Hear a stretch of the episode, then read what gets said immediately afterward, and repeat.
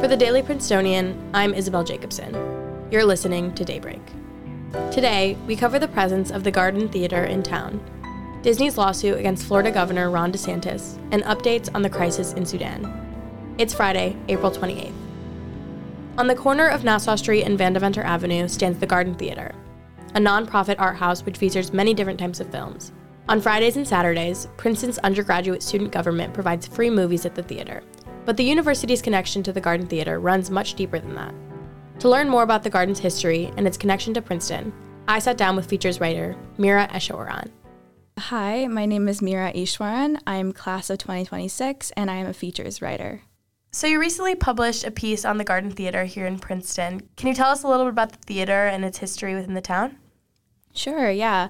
Um, the Garden Theater is an art house nonprofit theater just on Nassau. If anybody has, you know, been part of the USG Movies Initiative and seen free movies there, you're pretty familiar with that establishment.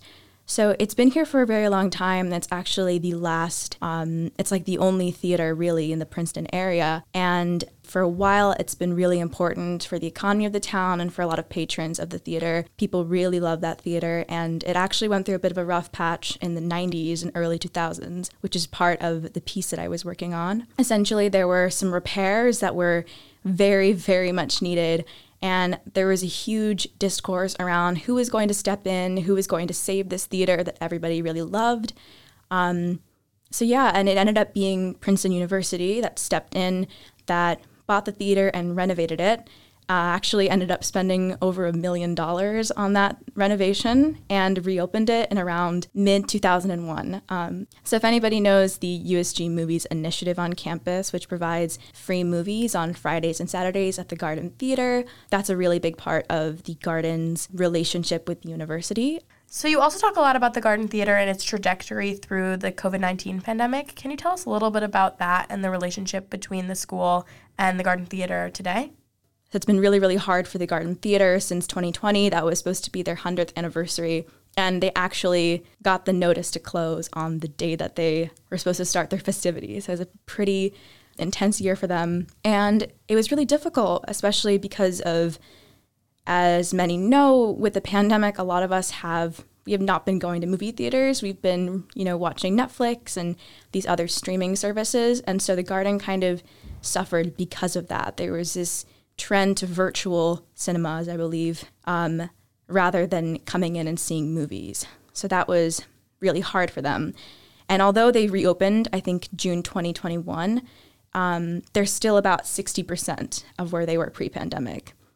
And it's not just the garden that's kind of suffered from the pandemic. Um, it's also USG movies. They've also seen significantly well, different um, attendance rates than they had previously seen pre pandemic.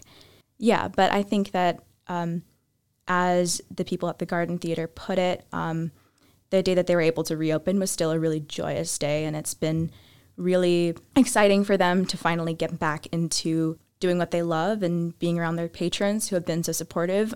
They really credit the existence of their theater not only to the university, but also to their patrons who really kind of helped them with their donations during the pandemic because, again, they are a nonprofit organization.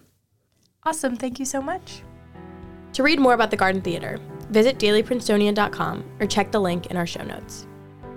In national news, Walt Disney Parks and Resorts announced on Wednesday it was suing Florida Governor Ron DeSantis and an oversight board appointed by him. This comes after executives criticized an anti LGBTQ education law last year, officially known as the Parental Rights in Education Law and widely called the quote, Don't Say Gay Law, unquote, by DeSantis opponents. Disney, Florida's largest taxpayer, filed a lawsuit arguing that his actions were, quote, a targeted campaign of government retaliation, unquote, against their decision to criticize the law, violating the First Amendment as well as the contracts, takings, and due process clauses of the Constitution. The lawsuit announcement from Disney came just minutes after DeSantis' newly appointed oversight board for the Disney Special Tax District announced that they would invalidate a previously established agreement from the past oversight board which, quote, gave the company maximum decision making authority over theme park grounds, unquote, according to CBS News. The board was dissolved in late February, and its successor undid the decision. Taryn Fenske, a spokeswoman for DeSantis, explained, quote, We are unaware of any legal right that a company has to operate its own government or maintain special privileges that are not held by other businesses in the state.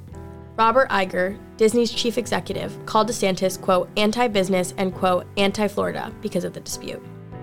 Continuing our coverage of the Sudan crisis, yesterday, rival factions in the Sudanese military agreed to extend its current ceasefire by another three days. The extension comes after extensive diplomatic efforts from neighboring countries, as well as the US, UK, and the UN. The key players in the fight, the Sudan National Army and the Paramilitary Rapid Support Forces, or RSF, have been fighting for almost two weeks, led by two rival generals, both vying for control. However, despite the ceasefire, Fighting in Khartoum, Sudan's capital, as well as the Darfur region, has not halted. According to the BBC, at least 512 civilians have been killed since the beginning of the conflict, and almost 4,200 have been injured. However, the real number of deaths could be much higher, due to both fighting and from disease and lack of services, according to the World Health Organization. Don't forget your umbrella today. Expect rain with a high of 56 and low of 45. That's all for Daybreak today. Today's episode was written by me, sound engineered by Vitus LaRue, and produced under the 147th Managing Board of The Prince. Our theme was composed by Ed Horan, class of 2022. For the Daily Princetonian, I'm Isabel Jacobson. Have a wonderful day.